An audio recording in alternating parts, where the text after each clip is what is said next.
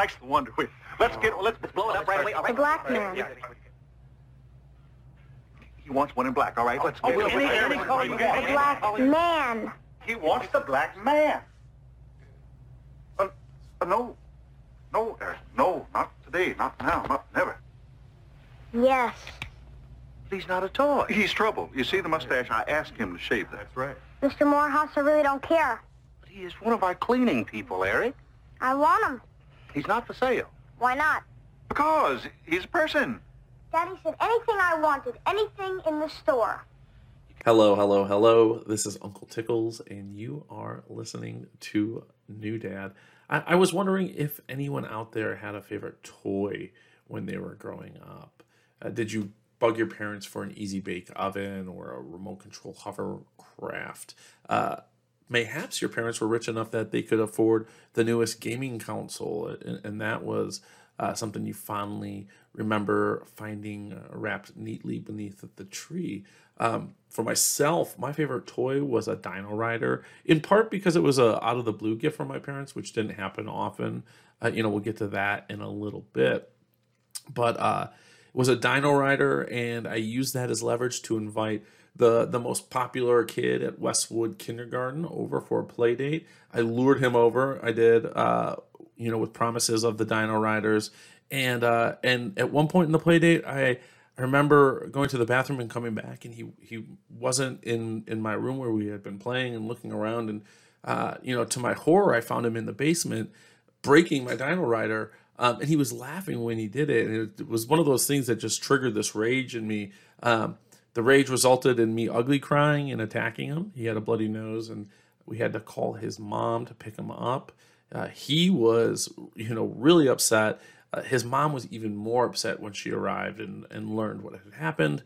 Um, that was pretty bad all in all in, in itself. But then I got to, to class the next day, and uh, Peter Castle had told everyone I had a house full of dog shit, uh, which in fairness to him, my parents did let the dog shit in our basement. And uh, and that's where he snuck off to to break the toy. So yeah, he was surrounded in piles of dog shit while he broke my favorite toy that I ever got. And, uh, and you know, and from that point on, I was the weird kid at, at Westwood Elementary. I was a little ostracized. So So fuck you, Peter Castle, um, unless you're listening to the show or you're a listener, in which case, thanks for tuning in. Um, you know, you didn't have to put me on blast like that, dog, but um, glad you're a listener, and, and, and hope life's doing good, you know. Um, keep on listening, rate, review, and subscribe. Uh, but in, in seriousness, it, it, growing up Pappas, gifts, you know, especially toys, were something that were reserved for Christmas and your birthday. And, uh, you know, I talked about it at length in the intro uh, of the last episode, the food.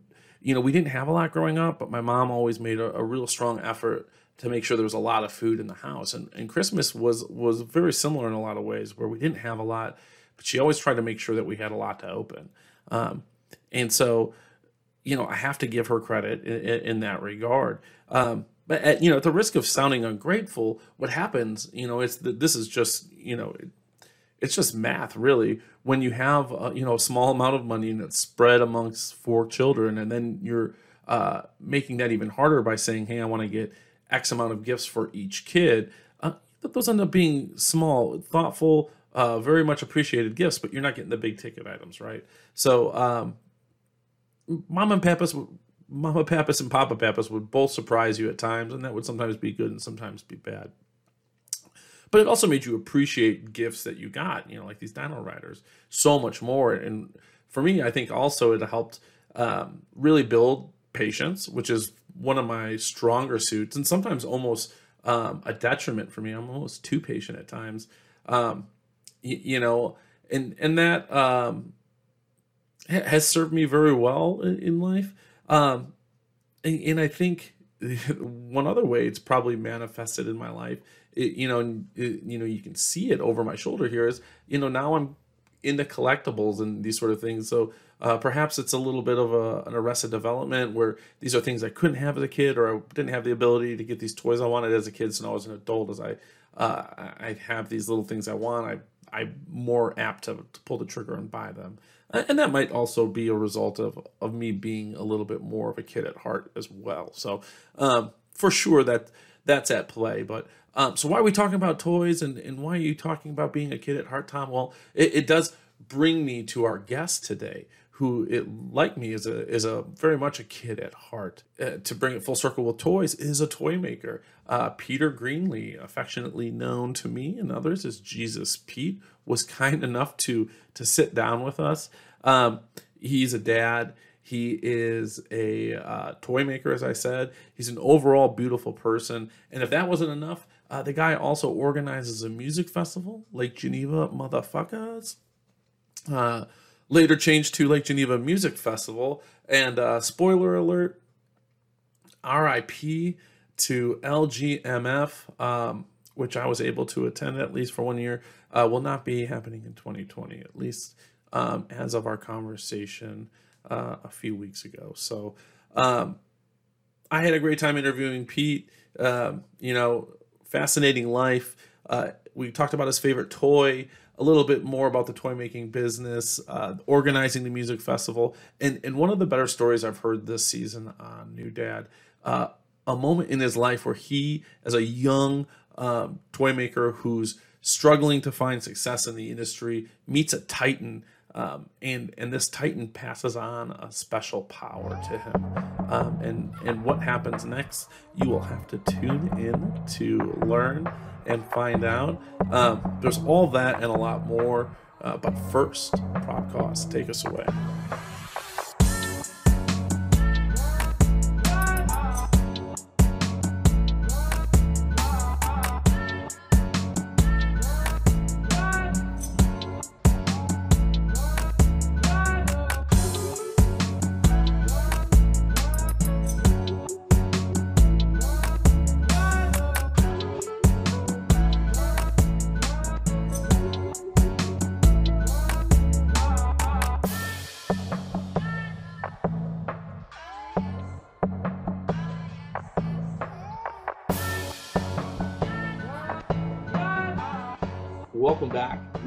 Here with Jesus Pete, Pete Greenlee.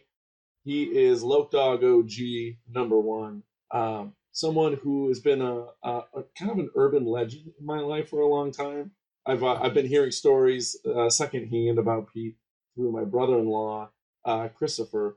And uh, fittingly, when I would go to, to Lake Geneva, and uh, I, I was always hoping for these run-ins, what I would get is almost like these ghostly encounters where I would see this long-haired gentleman walking maybe two blocks in front of me, and so I just catch these glimpses of you.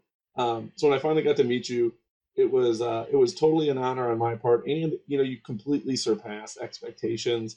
Um, very rarely do you do you run into someone as genuine and uh, such a positive energy. I feel like, especially as we get along later in life, and and that's what I I, I encountered, and I was so happy for you to be on the show, Pete. Uh, say hello to Uncle Tickle's fans here at New Dad, and uh, and tell them a little bit about yourself. Hello, fans, and uh, thank you for having me on here, Tom. It's a pleasure to meet you finally as well. A um, little bit about myself is, well, I'm uh, Uncle Tickle's brother-in-law's neighbor. Yeah. So that's how we know each other. Like so, we live right next door, or used to, actually. Used to, that's right. Christopher is now down the street a bit. But you're still the neighbor uh, of my mother-in-law. Still the neighbor of your mother-in-law, yeah, absolutely. Coco. And Coco, yeah. And, uh, So, so that's how we met each other. And um, let's say I moved, how far back do you want to go? Like I moved into that house, to, let's see, Bergen six, so fourteen years ago. Wow. Moved there a long time ago, straight from Chicago. And um, we were living downtown at the time. We decided, well, basically I quit my job, and uh, which I worked at for thirteen years.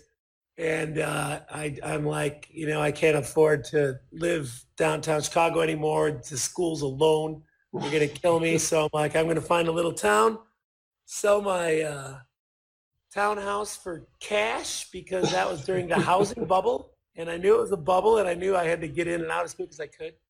So I did. I sold that for a lot of money. I overpaid for Christopher's neighbor's house, but that's okay because it was a lot less. I basically bought it for cash. So it didn't matter, right? So so that was a good start to start my own business while still being a dad of a two-year-old and having a wife to support. Wow. So that was that was the thing. I felt like at my old job, which was a great job, it's just I think after thirteen years, it's time for a little bird to fly the nest. You know what I'm saying? Totally, totally. Now, you you mentioned you moved from Chicago. Is that where you grew up? Is where, were you originally? No. So I grew up in Mundelein, Illinois. I'm not sure if you know. Totally, yeah. yeah. I'm, I yeah. grew up in Woodstock, so not very far. Oh, right on, yeah. So I went to Carmel High School, actually. I went to yeah. Santa Maria del Popolo grade school, so Catholic grade school, all boys Catholic high school, which is now co-ed. Um, And now I'm atheist. Thank you much, Mom and Dad, for spending all that money. Well, you know what? That's funny because I uh, I went to Catholic grade school, Catholic high school, Marian Central Catholic, and then uh, a cat a Jesuit Catholic college, and I'm also now atheist. So I did not I, I didn't know we shared that. But I, I you got that in common. It's very it's not very uncommon, actually. It's, no, well, I was going to say, if you want your kid to be an atheist, send them to Catholic school. Yeah, I hear you, dude. It, it's Absolutely. a pretty, it's a pretty good, it's a pretty good route. It opens their eyes to a lot of, a, a lot of the, the hypocrisy there. So, okay, so but you, you kind of grew up in the area then, and uh, yeah, yeah, and okay, so you grow up in the area. You you end up having this job that you're at for thirteen years. Was that in the toy industry? Yes, when okay. I worked in Chicago before I did toys. I worked at a pizza place for thirteen years. Bill's Pizza, shout out. Bill's Pizza in Mundelein. Best Great. pizza in Mundelein. Awesome. Um, and, and what, did you go to school for, you know, like engineering or? Yeah, so I went to school in Southern Illinois University, Saluki's over here. Carbondale. And Carbondale, right on. And uh, I studied product design there. Actually, I, I started out started out in computer science, then I switched to advertising. I was like four credits, not even away from graduating in advertising. And then I'm like, man, so I'm going to have to sell shit I don't really like. And they're like, yeah, that's kind of your job. And I'm like, can I make this shit instead? And they're like, yeah, we have a, we have a thing called product design. So I switched. So it took me six years to finish. So your first job, where were you making the toys then? Were, were a bigger company? Is that what it was? So, yeah, so after that, I went back to pizza for a couple of years. I didn't really want to get a real job. And then and I, was, I was living in Mundelein where I grew up. And then me and Erin, who's my wife now, we moved to Chicago together. And I uh, got a job pretty damn quickly. Right before that job, just to make money, I was, you know, down at Water Tower Place. They drive the horses and carriages. Oh, yeah. You could, I, I drove that for really? a couple of Yeah, I couldn't really make money there until you really invested, so I quit that. And luckily, I got a job at a place that advertised um, in toy design, so that, that was my first job, and I worked there for thirteen years. So then you decide it's time to, to go out on your own, you know, spread your wings and fly. You're you're doing it with a two-year-old, and, and that's something yep. that I think uh, it's kind of mind-blowing to me right now, because the idea of starting a business with – Shep, who's two years old exactly, um, it it seems like a lot. So what was that like little phase of your life like? Was that, I mean, looking back on it now, how stressful was it? I'm sure you kind of romanticize it a little bit. That was a crazy time of my life, man. That was definitely a crazy time of life. So yeah, she's two. I'm making pretty good coin actually at that job. I've been there for a long time. I can't get fired no matter how hard I try. And, um, it just got to a point where it was time to go. And so, like I was telling you earlier, I'm like, well, I'm like, we can make a lot of money on this townhouse. We can move to a small place. If all fails, I could work at McDonald's and still put food on the table. You know what I mean? Yeah. Because there's no overhead. I got no credit cards. Right. I got no car yeah. debt. We did buy this place for cash, so I had no mortgage. Um, and as you know, living here is cheap, man, compared right. to, and so, like, seriously, I could just work at McDonald's and live a great lifestyle. Um, so it took a while. Like, I actually moved here and I started uh, working. There was a dude I knew who had a small toy manufacturing company who I used to work with in Chicago. And it was called Aha Toys. And it was actually right above Keefe Real Estate where the gym is now. Those two So the whole entire third floor, mm-hmm. just my office. And this kid was a cool kid. Uh, no need to name names, I guess, but I liked him a lot. He was younger than me, and he just moved here from Latvia, actually, uh, when I was working with him in Chicago. So I met him right when he moved. Got to know him over the years. He was a good kid. And then, so he started that. He wanted me to join him at first, and I'm like, no, life's too comfortable. But then after a while, I kind of regretted it, and I'm like, damn. I'm like, and he went really far. I just want to invent toys, but he went to manufacturing. So then I'm like, dude, you got to hire me. He's like, you're too expensive, though. And I'm like, just figure it out, man. So he had me come up here once, and we rented jet skis right right here and cruise around. I saw his office. I'm like, yeah, just figure it out, make it happen. And he did. And uh, the plan was to work there for two years. And then me and my, who's my business partner now, Nick, we were planning on, we wanted to start our own business in two years anyway. We wanted a good two years in between working for the guy in Chicago because he likes to sue people. And we figured a two-year buffer would be good. Yeah.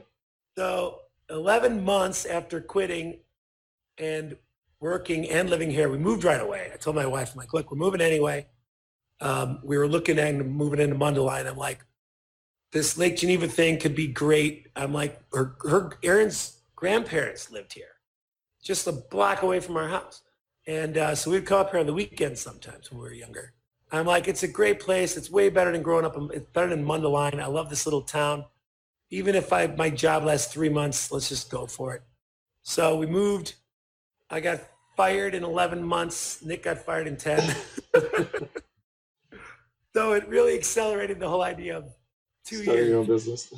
Yeah. So so Nick went ahead and he got a job. He got fired before me. He got a job, and he got a great job. That guy can work for anybody. He's super smart. He's an electronics genius.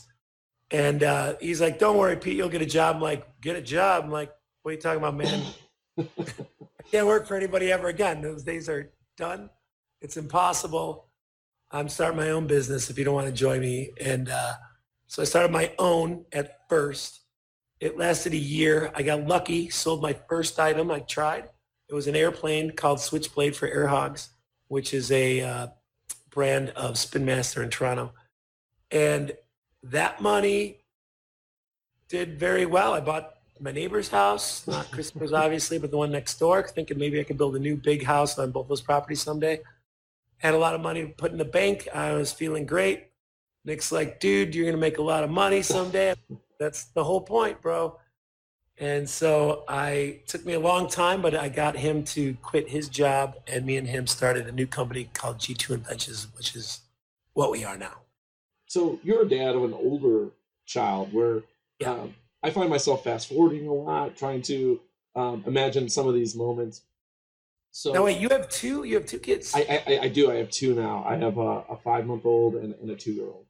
Okay. So, so, so they'll be pretty close in age, and uh, me and my brother are relatively close to the same uh, age difference. So I can project a lot of how we were, you know, sure.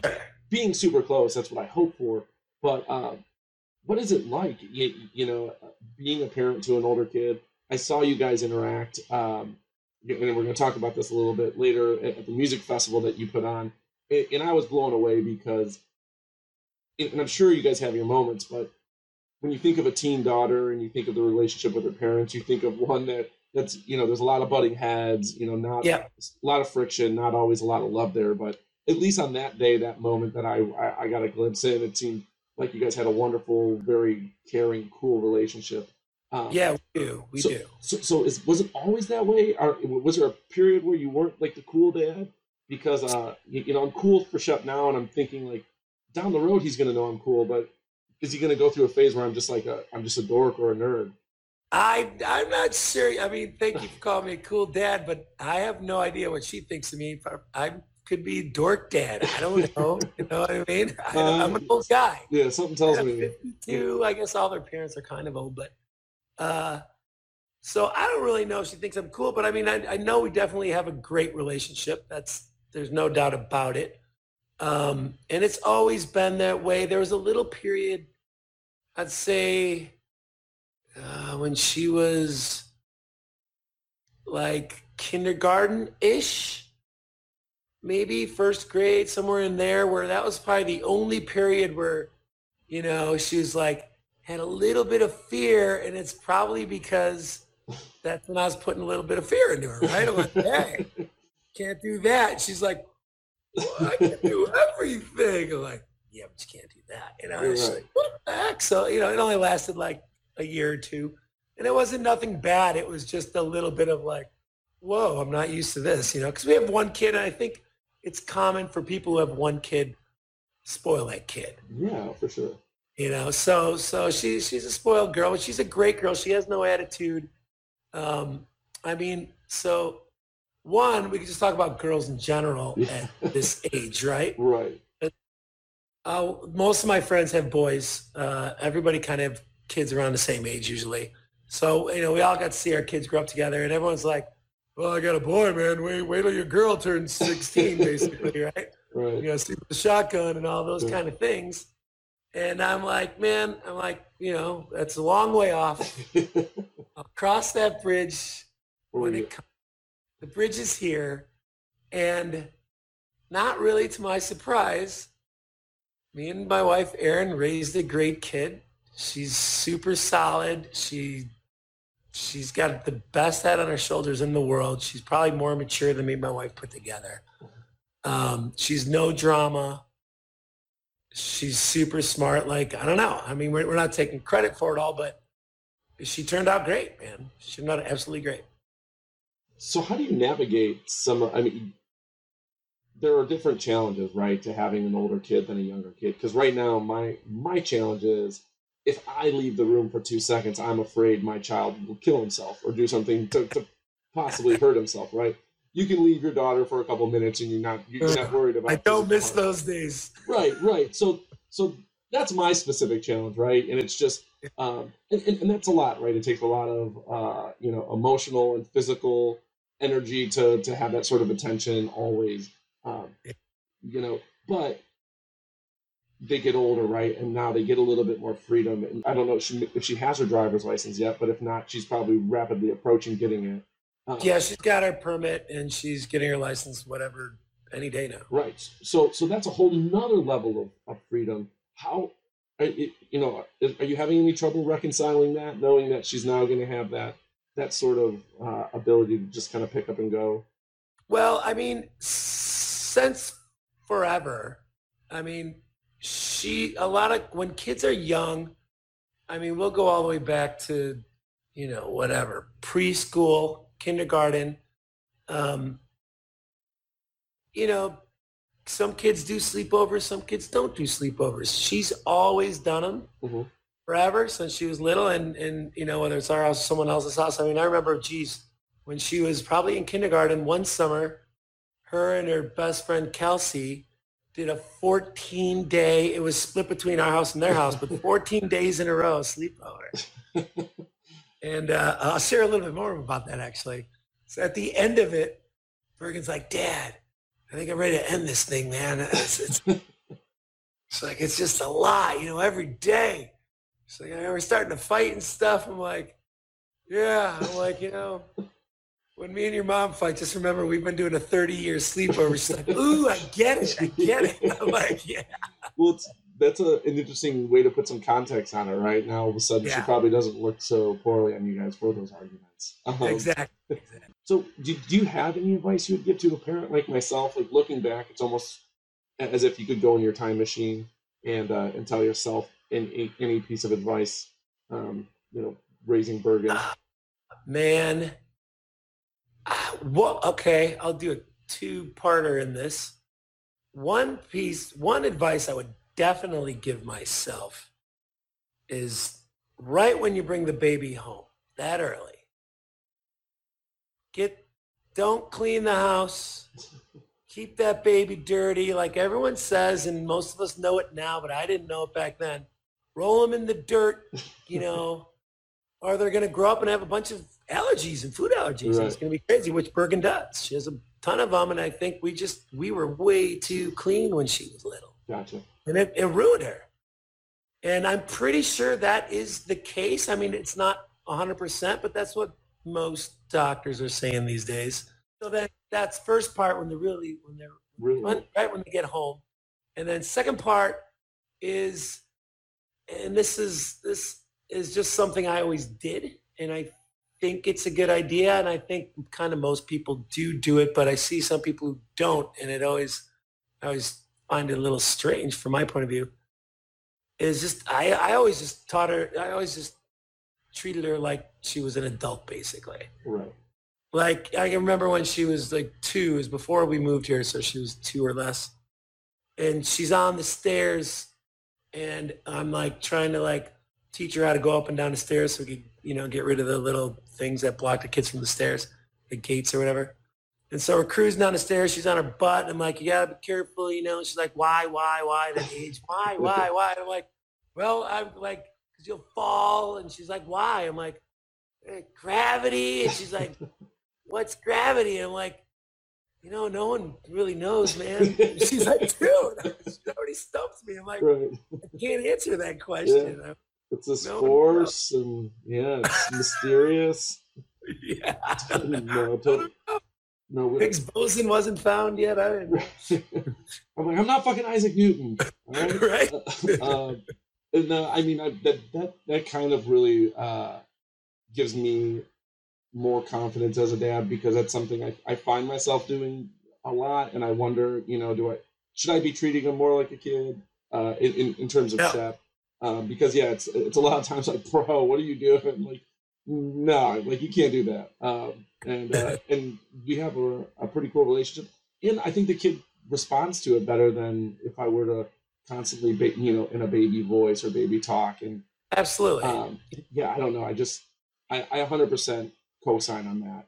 Um, one other question I wanted to ask you about toys is uh, your favorite toys, and I want to ask you uh, about you know one of your favorite to- your favorite toy that you've created yourself, but also you know if you have a favorite toy at as a, a toy creator, one that you just look back on, and it could be one from your childhood, it could be a more contemporary toy, but just one that, that you hold fondly in your heart. Yeah, man, there's no doubt about it. It is the one and only toy, the best toy ever made in the history of all of man. The Evel Knievel stunt bike. Remember that one? Long, long, long, long, long. And your knuckles always hit the ground and bleed, but you wouldn't care. And then it takes off and it jumps what seem to be hundreds of feet, but you know, you're two feet tall at the time, so whatever. That toy was the shit. So that toy I'm familiar with from because of a show, American Pickers. Do you ever watch that show? Yeah, yeah, yeah, yeah, yeah. yeah, yeah. I've seen. I've you know, Frank uh, is a big toy guy, and, and that's one that, yeah. that, that he's trying to get his hands on. I think it's pretty valuable if you're a collector and you have it, right? It, it probably is. If you got a well, if you got a new one, it definitely is. Yeah. Right. But that thing, I just, I couldn't get enough of that thing. All I wanted to do was, you know, wake up early every morning, just go find the biggest pile of dirt I got and jump it. Loved it. That's awesome. Hey, what about your favorite toy that you've created? Favorite toy I created is uh, probably the monkey. The monkey. I guess you, you I, I do, yeah, no, you, uh, and uh, the, the audience, this will go and, and give you an idea of the type of guy Pete is.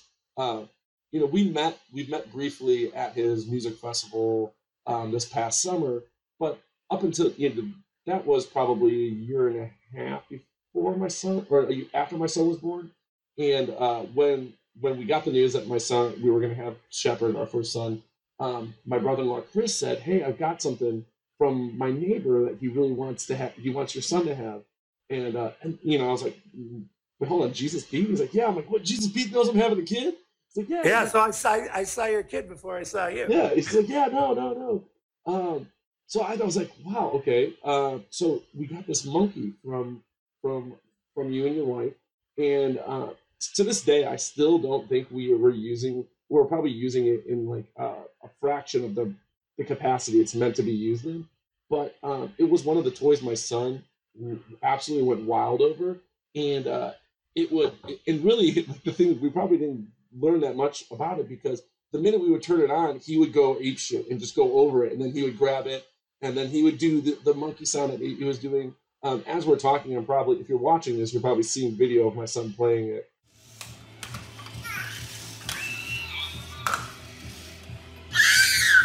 But it, you know, it was uh, it was a favorite of his, and it was just such a, you know, a, an act that you guys didn't have to do that. It was so thoughtful. Um, and it was so appreciated. I, I really hope you guys understand that. that monkey is is fucking dope. You, and if I remember correctly, there's another version of it or a newer version of it coming out, maybe an elephant. Uh, okay, so yeah, an elephant came out after that. So it, it's part of a vine called Zoomer, which the elephant is not. Zoomer. So it started out with a dog, which is a Dalmatian dog. Mm-hmm. And that's, that was where everything starts, where the brand started. It was just called Zoomer. It was one dog. The dog was called Zoomer. And it did insanely well. Like, like back before I told you, uh, uh, you know, I, I sold my first item right away and it did well. And then Nick joined me. Well, then we didn't make any money for six years. Wow. So it was rough. So on that, so on the dog, the original Zoomer dog, I remember sitting at Mattel talking to a very famous toy inventor who I idolize, and uh, we're sitting out there having a smoke during a break, and I'm like, man, I'm like, we just we come up with these great little invention gadgetry, but we never make a full toy out of it because we just don't have that kind of time and resources, you know, and.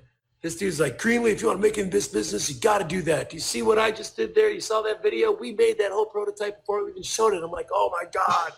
I'm like, that must have taken a year to make. He goes, it took about a year and a half to make. I'm like, we can't afford to do that. He's like, it's the only way, man. So the first time we ever made an attempt to fully go for it was that dog.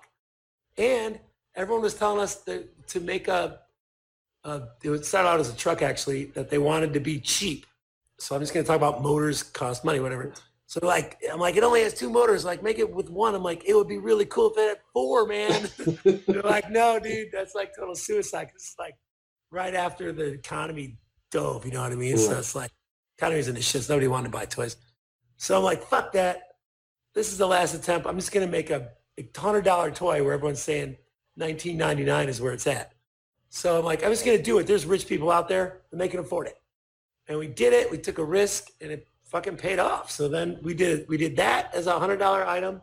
And then we did a cheap little one as like a twenty dollar item um, the next year. But also the next year, then we did, a, so it was a dog. Then we did a dinosaur, which is amazing. And then we did a little dinosaur. And then we did a kitty cat. And then we did a little kitty cat. And then we did the monkey. And we didn't do a little monkey. Then we did the elephant, and then next year, this coming year, we got a couple. Oh, I can't talk about that yet. Okay, sorry. No, no, no, no worries, no worries. It's good to have a little bit of a teaser. Now, there's also another great story that goes along with this toy line, right? This is where you receive your special powers. Oh, this, man. This is correct, right? So, yeah, okay, so this goes right back to where I was. Um, so This is one of my favorite stories, too. So it didn't make any money for six years, and then me and Nick are at Mattel in uh, El Segundo, Los Angeles, and uh, I'm, well, I, I quit smoking, but I was a cigarette smoker my, almost my whole life, and Japanese people like smoke cigarettes too, and so I'm always hanging out with these Japanese people at the little smokers table, which is far away from everything else. So I'm getting to know these guys over the years, and uh, so because we go to that we go to that event once a year every year, and so this one year they're like, whatever. I hope I'm not racist, but here's my Japanese accent. They're like, "Oh, Peter-san, you make you make the Zoomer," and I'm like, "Yeah, I mean, Nick the Zoomer." He's like, "Oh yeah. Very good, very good, very good. You know, I make a Pucci." I'm like, fuck, you made Pucci, man? Like, that sold like ten million units in, you know, ten months. They're like, yeah, yeah, uh, maybe more. Maybe how much? Da, da, da. I'm like, fuck, man, you guys are rich. They're like, oh, yeah, uh, very many. They go, you're going to be very rich, man, too, with Zuma. And I'm like, no, dude, it ain't like that. I'm like, this is just one thing. It's very expensive. And they're like, oh, we think, how, how... How how it's so cheap? I'm like, no, it's a hundred dollar retail. They're like, how it's so cheap? We don't understand. I'm like, I'm like, well, guess how many motors are in it? And they're like, yeah, we think very hard. We think uh, we talk. We all talk the team talk. We think uh, twelve motors, twelve. I'm like, there's five dudes. They're like, oh, there's five. Like, yes, you're going to be a very rich man. You're going to be very rich. I'm like, no, fuck you guys. I'm like, you guys did it cheap. I made an expensive one. Hopefully it'll sell a few, but maybe we can sell little ones. I don't know. And he, I'm like, you guys, you guys have had it forever. You guys just, you guys have the power. You've been doing things since Pucci. Like, he's like, yeah, well, now Peter's son. And he puts his hand on my shoulder. He goes, now I give you the power. And he was right. That item sold, which I had, I didn't think it would. I mean, it had a bad toy fair. Nobody thought I was going to do anything. And it sold great and changed my life ever since. And uh, for me and my business partner, both like completely one eighty our whole lives. Now, when he laid hands that guy, on, when he laid hands on you, did you feel something? Did you feel a transfer of power? I felt a, uh, you know, I'm atheist, but I'm praying to God, like, please let me do. You know, you're aspiring to make it in the field, right? And there you have someone who's not just made it, but established themselves and made a shit ton of money, telling you, you're, dude, you're about to make it huge. This is, yeah. this, you're about to yeah. be big time. That has to yeah. be an amazing feeling. It's, uh, oh, oh my God, amazing feeling, but I still did not really Believe think it. it was true. Yeah. yeah.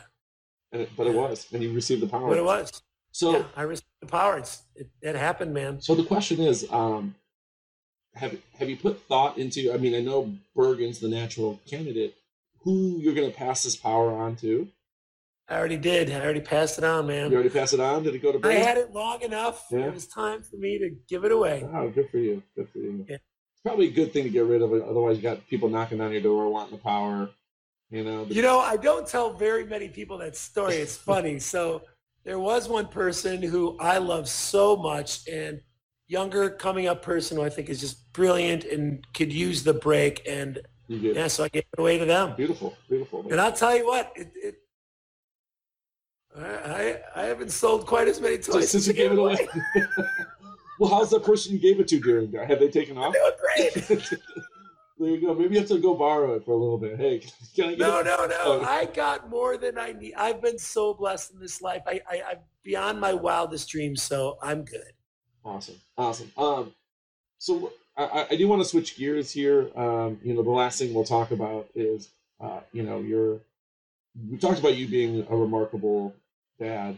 Uh, the, the the viewers who are watching this episode can see you're a remarkably good-looking gentleman. You're a successful toy maker.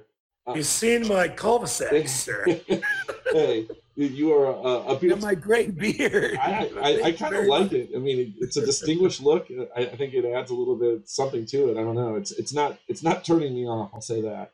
Um, oh, I... So, for a lot of people, that would be enough, right? That I mean, those are those are some some some heavy titles to carry, and and I think if I had one of those, I'd probably be pretty content. But you then went further, and you are the founder and organizer. The, yes. the, the the music festival formerly known as Lake Geneva Motherfucker. Um, yeah, very good.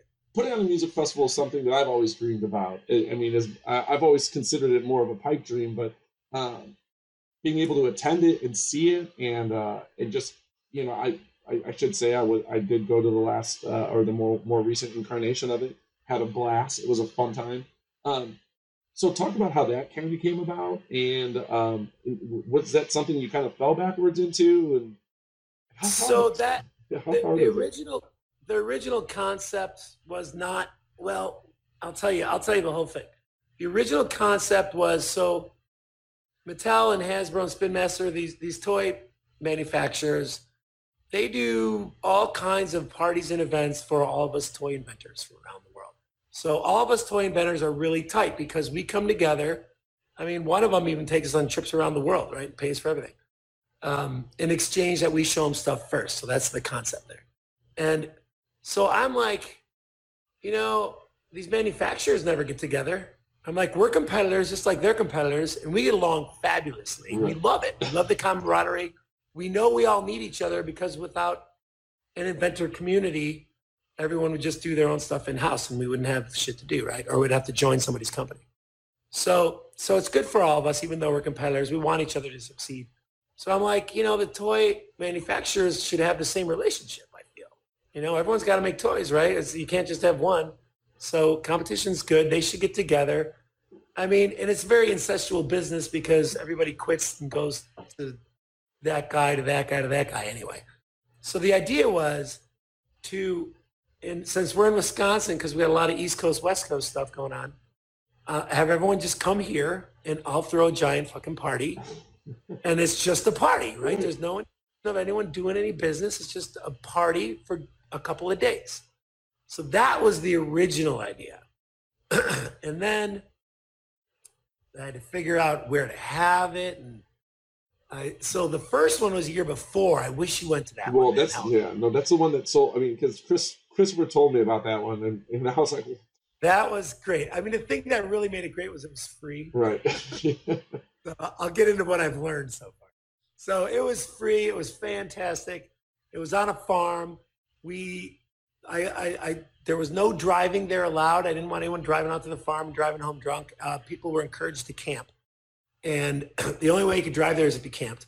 Otherwise, I had shuttles and buses running from downtown Lake Geneva to the farm and back. So you get on one anytime you want. One was a school bus. One was like a party bus. And then you get off there, and they were just going around all day and night. And it was a it was a blast, man. It was really fun. But what ended up happening is, like, as I started inviting people, I noticed all the toy inventors are like, fuck yeah, we're coming. But the manufacturers, and that was the point, were like, I don't know, it makes me nervous. I'm like, what the hell, you pussies? So so I'm like, well, now I got all these people from, you know, from around the world, really. People came from London and everything. A lot of people from Canada, and, you know, I had people from everywhere. Um, I had quite a few Brits uh, and he, both coasts. So I had all these people coming into town. I'm like, well, fuck it. I'm just going to go ahead and I'm just going to continue and have this party. And then I'm like, you know, like my birthday's in there. So it's kind of a birthday party, but it was a month away from my birthday. So people were calling my birthday party. I'm like, it's not my birthday party. I'm, I'm like, I'm thinking if it goes well, I'm just going to do it once a year. And and the idea was this. So Lake Geneva Motherfucker was year one because it was a free party. And if it went well, I was, so L G, uh, Lake L G M F was the logo, which if it went well, I was going to change it to Lake Geneva Music Festival. Music Festival, right? There you go. There's and, some foresight. But, So then to do a real music festival is naughty. So it's a nightmare. It's, it's you got to spread yourself too thin. You got to have a lot of money. And if you fail, it's a big failure. I mean, everybody's seen Fire, right? so, so just to, I wanted to do it that same place, same thing. But we didn't get permits for the first one because it was just a party, really. Nobody charged any money. So now that we're going to charge some money, we need to get permits. We couldn't get permits for that farm. It was impossible. So then we're like, well, we don't even have that venue. That venue was so nice. We're like, where do we go? And so it got to the point where I'm like, I'm not even going to do it again. It's too much of a pain in the ass. Time is running out. You really need a lot of time to plan. And then we were presented with where we had it, where you went, at Buttleman's place, which is great. He had he got all the permits. He had the land. Everything was good to go. So it it we you know, we. What you should plan in about nine months, we planned in like two or three months. Wow. And it was, it, it went okay, but a lot of people don't want to pay. I was asking a lot of money. Like, I mean, I love fish, and I went and saw fish for like forty bucks. And I'm asking people to pay one hundred bucks to come see bands that play a little bit of fish music. so, so it was a bit ridiculous. It was forty bucks for a regular ticket, but I mean, still, even with those prices, I don't want to say how much money I spent for the first party, but I still spent half that amount of money charging people for the second party. So like, you know, to make money, I think the only way to make money at those things is you got to make all your money on concessions. Right. Is pretty much it. And then all the talent, you, you got to get some good talent that'll draw a crowd. And I don't know, I'll, I'm never going to do it again. I think next year I'm going to just do, I'm going to try to stick it down to fifty people, free party, fifty people.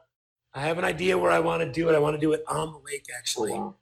We'll see if that happens because fifty is not too many, maybe one hundred, fifty to one hundred in there somewhere, and just limited that. And I think, yeah, I think just really good friends, fifty to one hundred people. Again, make it a week thing and have one giant official party in there. That's what it's going to be. I'll still call Lake Geneva Motherfucker. Everyone seems to like that name. yeah, no, don't don't give up that name. And, but I yeah, I don't advise doing a music festival. There's so many of them out there, and they're so good. Just throw a party. Just throw a free party. Just throw a fucking Just party. Throw a, free party. A lot of music. Yeah. Yeah. I, I kind of know a little bit of a story with the first Lake Geneva uh, motherfucker. The the band that, or like the headlining band, that was one of your favorite bands. I think Electric Six, right? Electric Six. Electric Six. Electric Six, dude. I love them so much. So, like, I've been listening to them forever. So since since. I got fired from that job here, and I started my own business. And I would work. I the only. You know, I mean, look, you're working at night. Right. Kind of. I know why. The only time I get any work done is after my wife and kid went to sleep, right. And I would stay up all night on my computer just getting business done. Right. And back then, I was listening to uh, Rhapsody. Was there was no Spotify or anything yet, so I was listening to Rhapsody, and it's just like Spotify is now, right? So I just got onto. I'm like, I love that song. Put it in a playlist. Ooh, another one. I'm like, oh, it's that same, same band, Electric Six. Who the fuck is that? I don't know. And before I knew it, I'm like listening to their whole albums all the time, and I fucking love it. I'm like, who are these guys? I'm like, wonder if they have any videos. Look, they have the funniest fucking videos in the world. I don't know if you've ever seen any of them. I haven't seen any of them. Oh my god, when we're done, watch yourself a good handful of Electric Six videos. They're the best. So I'm like, these guys are just hilarious. And they're no young kids. Like, they had their two radio hits fucking twenty years ago or something. So, like, we were in, I wanted to go see him, and I've attempted to go see him in Chicago a couple times, but I had a conflict of time. Even though I bought tickets, I couldn't make it. So I'm in Texas at, uh, uh, uh, what's their, what's one of, what's their music festival? Austin City Limits? Austin City Limits, yeah. So I'm at Austin City Limits. We're laying around, and I'm like, who's playing today? And my buddy's reading me off the list. And, like, at noon, and it's, like, eleven right now, he's like, Electric Six, da-da. I'm like, Electric Six in an hour. I'm like, let's go. He's like, come on, man. It's, I'm like, we're going now. So we book down there. We make it on time. Electric Six, I'm, like, right in front. I'm so excited, like a little girl. And uh, so the singer comes out, and uh, there's a there's a burrito place, like, they're looking at a burrito place, right? It's the, you know, they're on stage looking over at a burrito place. They're like, how you guys doing? And he's like, you know, I uh, had a burrito at the burrito place you guys see right there yesterday. And uh, I don't know what the hell they think they're doing over there. He goes, little did they know that I'll be standing here with a microphone today telling everybody how I couldn't stop shitting all night. That goddamn burrito. I look at all the people up here, everybody's like, what the fuck? I'm like, these guys are so funny. And the guitarist has a fake neck brace on, like he broke the fucking neck. And they come out, and like literally, I just love their music, and they're just such funny characters. So since then, I've seen them quite a few times, probably a half a dozen times. I've seen them in Toronto, Texas. I got to go, I got to sing with them uh, at the Knitting Factory, which is a famous place in Brooklyn, uh, just by a good friend of mine who buys my toys. Uh, he bought me a, a crowdfunding thing that they did to get up and sing a song with them, right? So that was crazy. He kept sending me this email, like, when are you going to go sing? I'm like, why do you keep sending me that thing? He's like, dude, I paid for that. And it's for you. You won. I'm like, Like, are you fucking serious? He's like, yeah. I'm like, he's like, you can do it any any any stop you want. I'm like, holy fuck. I'm like, Brooklyn for sure. So we did it in Brooklyn, and holy shit, was it fun, man. Dude. I actually, I, I can send you a YouTube of it. It's it's private, so I'll send it okay, to you. Yeah. Remind me. It's fucking hilarious. So you'll love it. So what was, uh, you got to meet the band then? So yeah, so I got to meet the band. So we were there um, early, and then uh, I recognize the drummer, just us, and then the drummer walks in, and he said, it's, it's like a little bar in front of where they actually have the venue. And behind the bar, you see a window that kind of entices people to go in the other part. And I'm like, dude, you're the, or I'm sorry, the guitarist. I'm like, yeah, the guitarist. He's like, yeah. And so we talked for a little bit. And then he's like, yeah, you're supposed to meet our manager or whatever. I'm like, oh, right. I don't know, whatever. I'm over here. Then later on, the singer comes out, and he talks to me. I'm like, oh, man, this is so great. And so I, that's the first time I got to meet him, and he's like, you're going to do great. I'm like, I'm not sure if I know all the words. I'm kind of all fucked up already. And And he threw up. He's like, it'll be fine. It'll be fine. No worries. No worries. I'm like, okay. He's like, I'll announce you at fourth song or whatever. And uh, so it's, it's, it's, oh, and then here's the funny part too. So I'm like, everyone's like, hey, they're like, whoa, was that the singer? I'm like, yeah. Like, did you get his autograph? I'm like, shit, I forgot. I go running back to look for him. I see him walking down the hallway where people come in. So I run out there, and then he runs out, and he's standing in line to buy a ticket with his girlfriend. And I'm like, no one was really even noticing him. Anyway, he always wears a suit, but he's in normal clothes. And I'm like, whoa. And his stage name is Dick Valentine. I'm like, Dick. I'm like, can I get a photo? He's like, yeah, yeah, yeah. So he buys his ticket. We're going through this hallway again. And I'm like, and my big thing is always this with everything. I don't, I, so I'm like, all right, dude. And I'm like trying to take a selfie. I'm like, now you got to do this. And I got my arm around him like this. And he looks up at me, he goes, I don't got to do shit, man. And then he gives it to me side. I'm like, you're right. You don't. I'm sorry. You're the fucking rock star. Oh. So then I sang with them, and then uh, then I met him again in in in, uh, in the burbs here of Chicago. I didn't meet. Well, I did. I met him briefly. And so then when he gets off the bus at our party, he's like, whoa. He's like, whoa, I didn't know this was your party, dude. And I'm like, well, I was afraid if I told you, you wouldn't have came. He's like, no, I would have came for sure. And he loved it, man. He's like, this is a really good vibe here. And he hung out with me for like an hour or two. It was great. Told me all kinds of stories. It was it was amazing. Truly amazing. That is crazy. That's awesome. Yeah. How, I mean, I'm just trying to think of how many people can say that they've had their favorite band or one of their favorite bands play their birthday party? I know, right? So, so my buddy who bought me that ticket to sing with them, he came, and he's from Toronto. He came to the party too.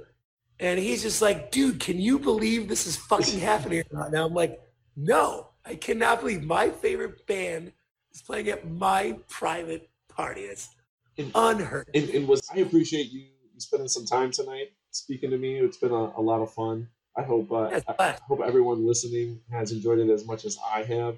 Uh, we do have uh, a few more episodes um, that we're going to probably roll out before our last episode of season one. So keep an eye out for those. Uh, again, we thank Pete for joining us today. Um, and, you know, it was, pleasure was all mine. And uh, before we go, probably pleasure is mine. Pleasure was all mine. Oh, Pete. You're the best, and I can't wait to, you know, now that now that we've done this, uh, next time I'm in Lake Geneva I'll, and I'm visiting my mother-in-law, Coco, I'll just have to walk over and, and say what's up, see if you guys are around. Absolutely, absolutely. Please do. Awesome. Well, thanks for listening, everybody. Take care, and uh, podcast, take us away.